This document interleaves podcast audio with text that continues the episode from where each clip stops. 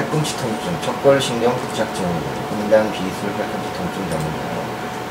척골신경 부착 증후군은 척골신경의 근육이나 인대병, 기타 부분물에 의해 물리거나 부착된 흔들림 증상으로 여러분이 발생할 수 있습니다. 주간 증후군이 증상하며 기형골 증후군도 증상입니다. 굴절 등 외상, 반복적인 현상 등의 원인으로 부착이나 물림이 발생할 수 있습니다.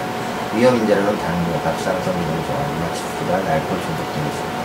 기형골 증후군은 손목의 척골부에서 부착되는 증상으로 자전거 선수에서 자전거에 손상이 생기기 때문에 생기거나 마우스 오랫동안 사용하면 증상이 발생할 수 있습니다.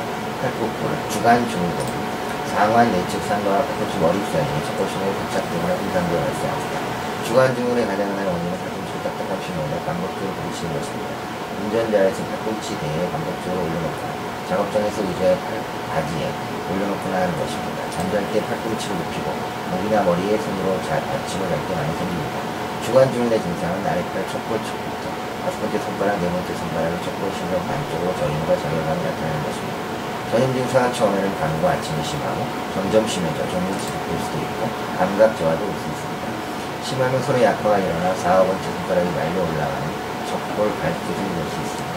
증상을 예방하기 위해서는 손, 팔, 바른 자세와 적절한 사용이 중요합니다. 잠자는 동안 자세히 주의합니다. 효과적인 치료는 원인을 제거하는 것입니다.